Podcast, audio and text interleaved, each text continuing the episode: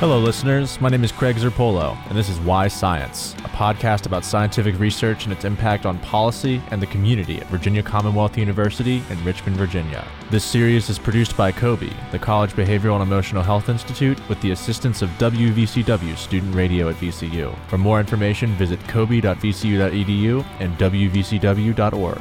This work was supported in part by the National Institute on Alcohol Abuse and Alcoholism. Music for today's episode is provided by Fight Cloud. Download their new album, Will Be Alright, from Bandcamp at fightcloud.bandcamp.com. Our guest today is Dr. Andrew Barnes, an assistant professor of health behavior and policy at VCU. Dr. Barnes, can you introduce yourself to our listeners and give a brief overview of your work at VCU? Sure, yeah. So my name is Andrew Barnes. I'm an assistant professor in the Department of Health Behavior and Policy. And uh, I came to VCU from UCLA when I graduated uh, in 2011. And uh, since coming here, my research has evolved quite a bit, and uh, now got my fingers in a lot of different little pies. And uh, it's been great to be at VCU so for these four years because it's given me a lot of freedom to get pretty deeply involved in a number of very interesting kind of policy topics uh, for myself. So yeah.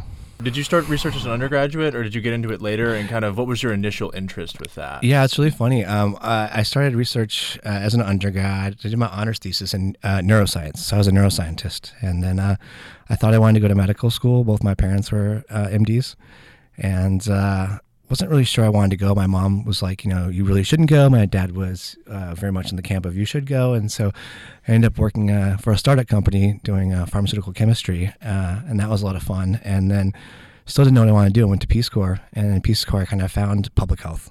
And I came back from Peace Corps and ended up getting a master's of public health in Tulane. And um, then ended up working uh, in health policy and that kind of led me to doing health policy research at UCLA, which brought me here. So, where did you go with the Peace Corps? I was in French West Africa. I was in Mali. What kind of work did you do?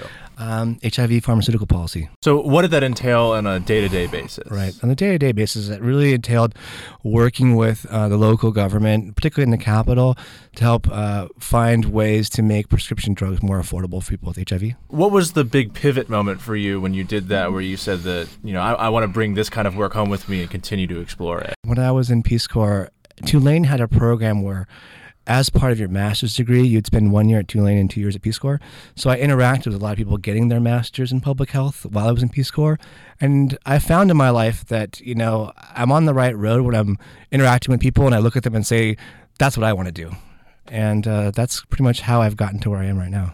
And so, what parts of that research did you bring back with you in particular with HIV? Was there Mm. anything that you worked on when you were at Tulane specifically with that? Yeah, when I was at Tulane, uh, I did my master's thesis in Thailand, and so I did more uh, HIV policy, uh, pharmaceutical policies. So I was working with uh, tribal populations up on the Myanmar border, and uh, working for a foundation that was uh, funded by Elton John to bring. Uh, tr- a treatment for people who had opportunistic infections from HIV uh, to these kind of rural tribal populations, and try and work with the government to have more of these men, um, medicines available, particularly for um, tribal populations that weren't really citizens of Thailand at the time. So uh, it, they were like basically refugees. Moving forward with that, you, uh, after you were at Tulane, you went to UCLA. Um, did your work change when you went from your uh, master's to your It, doctoral it, work? it really did. It's kind of funny. So I thought I was going to be an HIV guy.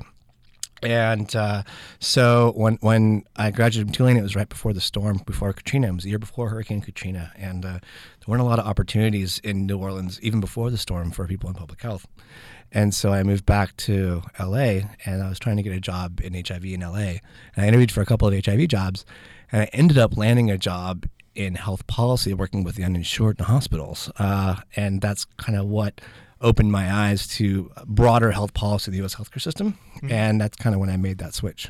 with that sort of work with healthcare policy, um, how do people make decisions about healthcare, and what does your research tell you about, you know, ways that you can help people make more positive decisions? A lot of what I've been working on for the last, gosh, six years now, have to do with the fact that has to do with the fact that the central premise that um, making decisions about your health is incredibly complicated, particularly when uh, insurance is involved. Because insurance, we tend to treat insurance from an economic perspective as if it's like buying a smartphone or buying a car. And it turns out it's an incredibly complicated product to buy, and it's a product we don't understand very well as consumers, and we don't price very we we don't understand the prices, the true prices of the product. Right? We tend to look at the premium, for example, the monthly price, but we don't think about the deductible or how much we're at risk of spending in the year. And we and it's also an incredibly complicated decision because we have to think about forecasting our expected health needs in the next year. Like, how healthy or sick am I going to be in the next year? How much insurance do I need to buy? Um, and, and all of those things uh, wrapped up together make for a very difficult shopping experience. So, part of what I've done with some of my colleagues is I work with a lot of psychologists. So, I'm trained as a health economist. So, half my PhD is in health policy, and half is in the economics PhD program at UCLA and I work with a lot of psychologists.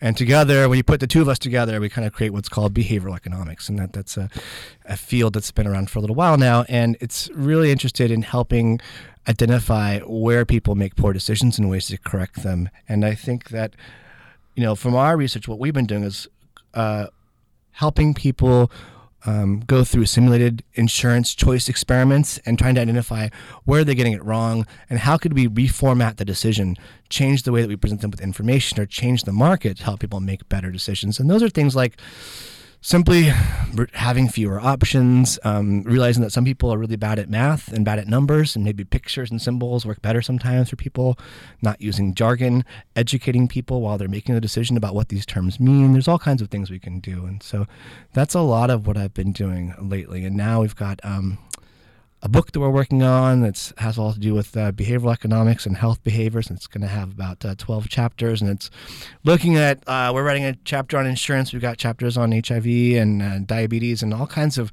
strange health behaviors that people, in which people don't make very rational decisions. And yet we base our healthcare system and the way that we finance it uh, upon this premise that people are these rational actors when oftentimes they're not.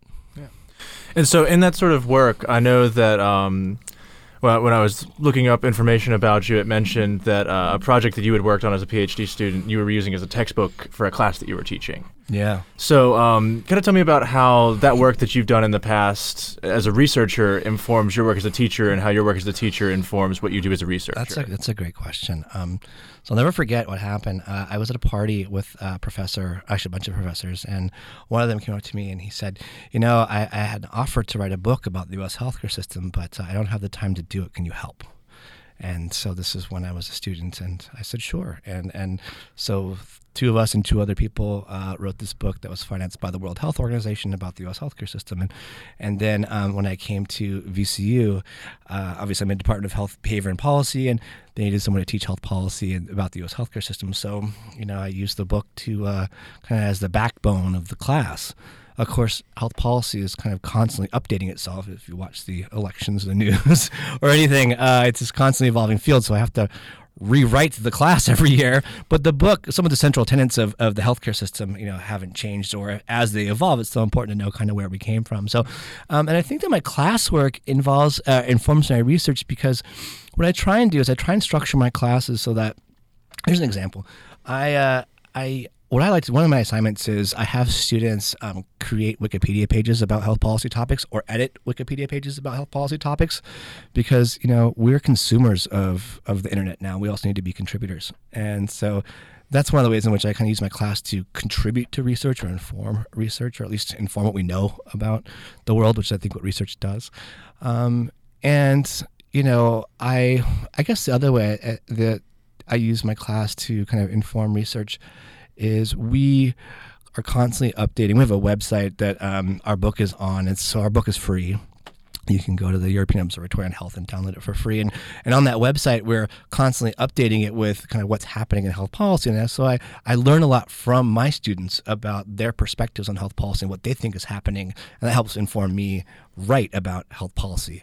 So yeah, it's it's kind of it's a nice feedback loop. Is there anything you've done research wise with insurance that, that looks at students in ways that schools or, or other groups could inform students better about insurance and kind of you know what goes into making those sorts of healthcare decisions? Well, I mean, for students it's a little different because they tend to be on their parents' insurance when they're in school. Um, but I think a lot of our work in um, in alcohol use and tobacco use has has informed uh, has a little bit to do with with you know student experiences in college and and some of our work now um, on electronic cigarettes as well have have more to do with kind of student experiences. Health insurance is tricky though, but so we have done actually there has been some work we did with medical students. And uh, so we had a study which was done up uh, at Mount Sinai in New York, and um, it was run with medical students. And we gave them a very simple task. We asked them to pick um, a Medicare Part D plan. Medicare Part D is a prescription drug benefit for seniors, and so basically you're picking an insurance plan to cover just prescription drugs. That's all it does. And so we gave them these, this uh, choice task, these medical students, and, and and said, you know, here's three options, and then here's nine options of nine different drug plans, and the th- original three were in the nine. And we said pick the cheapest one, and, and it was if you studied it for a while, you could figure out which one was the cheapest one. And think like fewer than half the doctors, if I remember, got it right, or the, the trainees, the the students got it right. So, um, you know, it's you know, try and I think part of that was also trying to inform students and medical educators about if patients are going to be asking you about health insurance decisions or financing for care. Um, maybe it's in you know your interest and your your patient's interest to know something about it. Um, and there and and the fact that even doctors did a, or doctors in training found choosing an insurance plan very difficult, I think gave us some pause. So, kind of changing gears, um, I know that you've worked or you've contributed some questions to Spit for Science, which is a large research project that a lot of COBE collaborators work on. And um, some of those questions relate specifically to occupation and substance use. Could you kind of give us an overview of the kind of research that you do related to uh, occupation and substance use, and whether or not there are patterns between certain occupations and, say, how much they drink or how mm-hmm. much they smoke? And This is one of those things where you know you kind of follow what you're passionate about. Um, so we've already talked about a couple of different research topics, right? Um, so I got into um, substance use and working as a graduate student. I was a doctoral student, and I read a paper by someone named Chris Ruhm, who's now at UVA, it was a very funny paper. Um, his paper said, well, you know, when unemployment rate is high, people drink less. And I was kind of like, wait a minute, that doesn't make sense. You know, I thought like, you know, if people are unemployed, they're going to want to go out and drink more.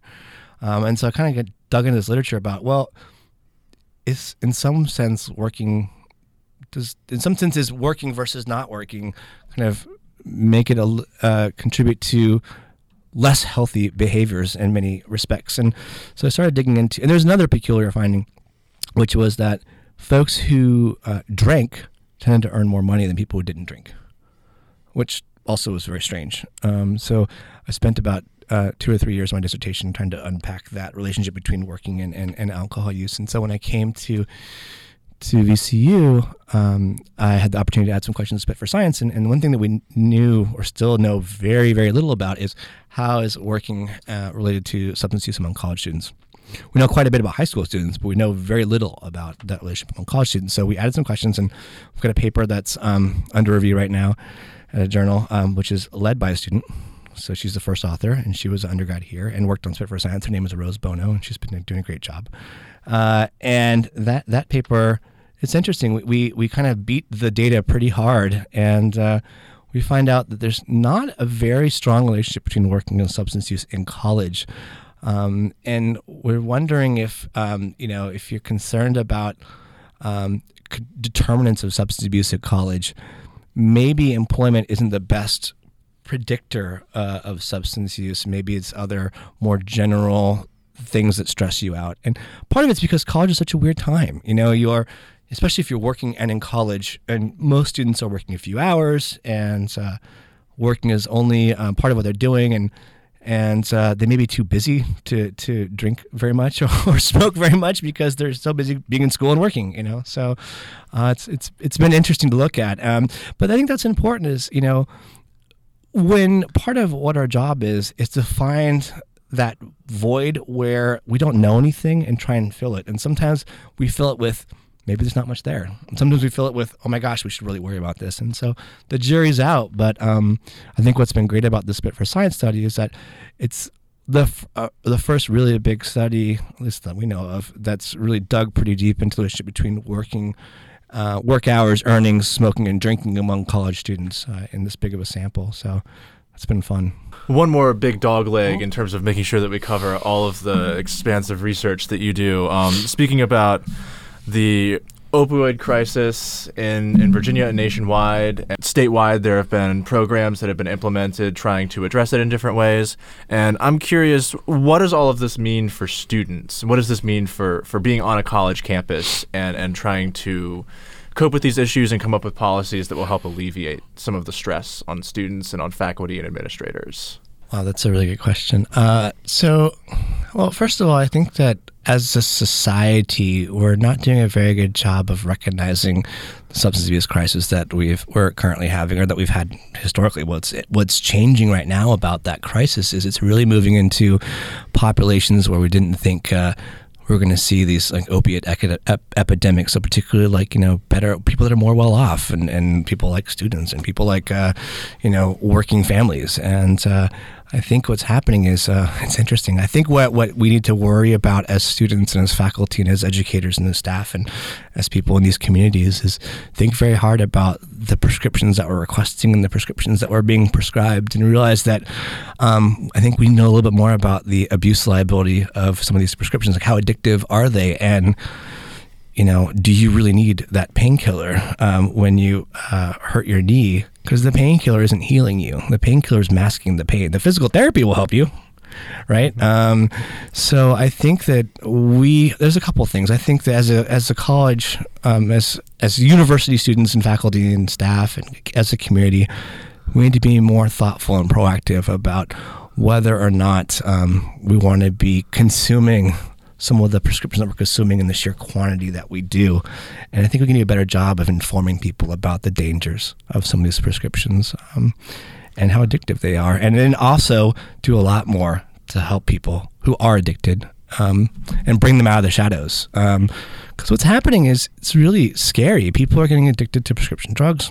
This is happening all over the country in places like Idaho, you know, and, and Richmond you know, and Galax, Virginia, you know, so people are getting addicted to these prescription opioids and then finding it difficult to get them and then turning to heroin, you know, and finding themselves in a very um, unfortunate position uh, and now addicted to a very illegal and um, very expensive substance that's uh, they have to interact with some oftentimes not so nice people to get um, and uh, so I, I think as a university, I, I, would like to see more policies on educating people about the, the, dangers of prescription drug abuse and, and kind of downstream effects, and also more resources to help people, um, you know, with treatment.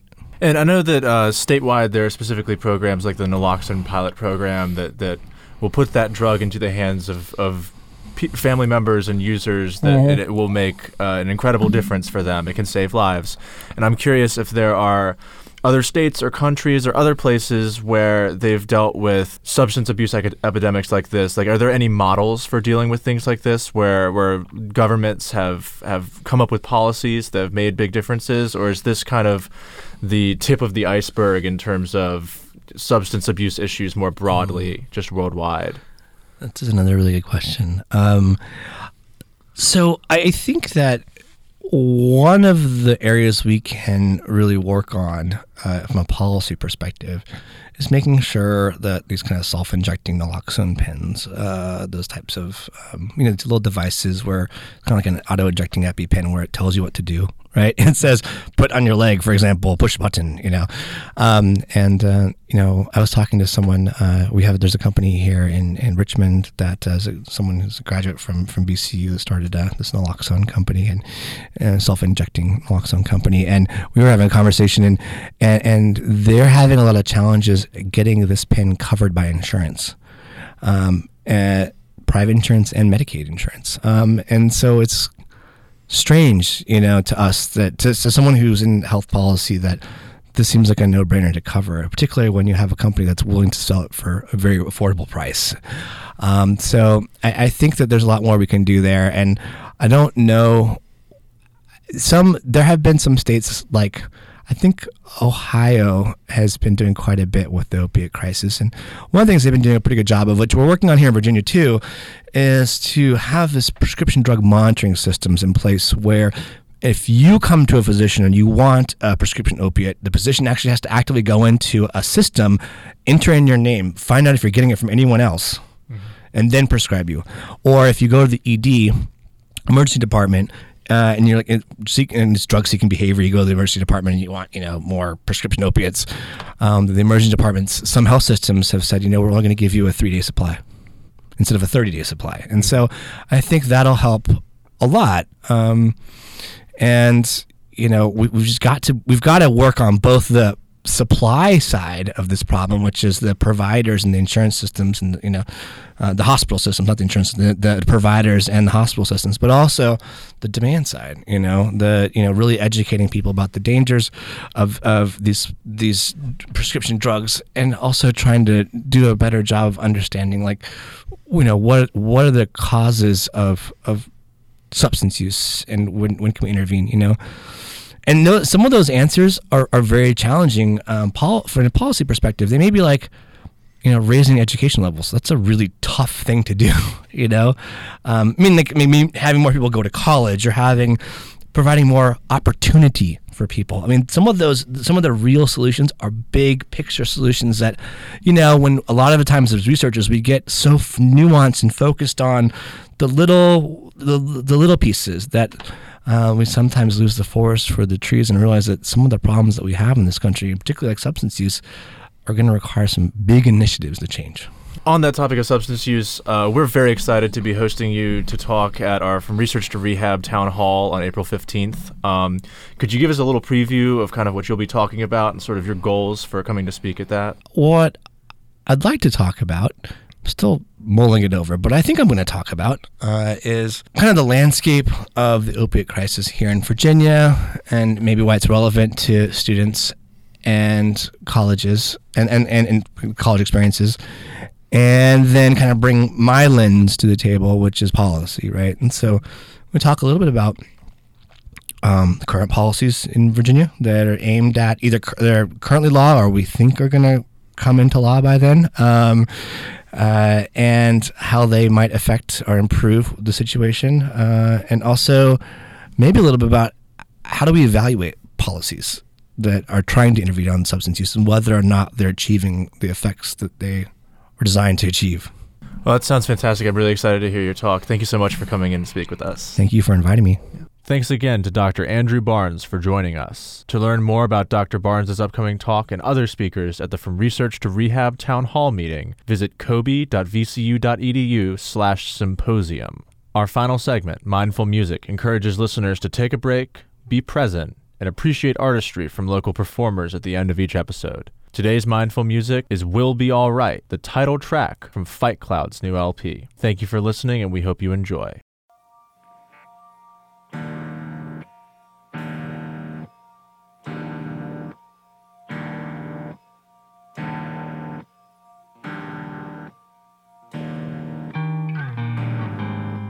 Set the world on fire. And stomped it out. When all the ash perspired. A better world came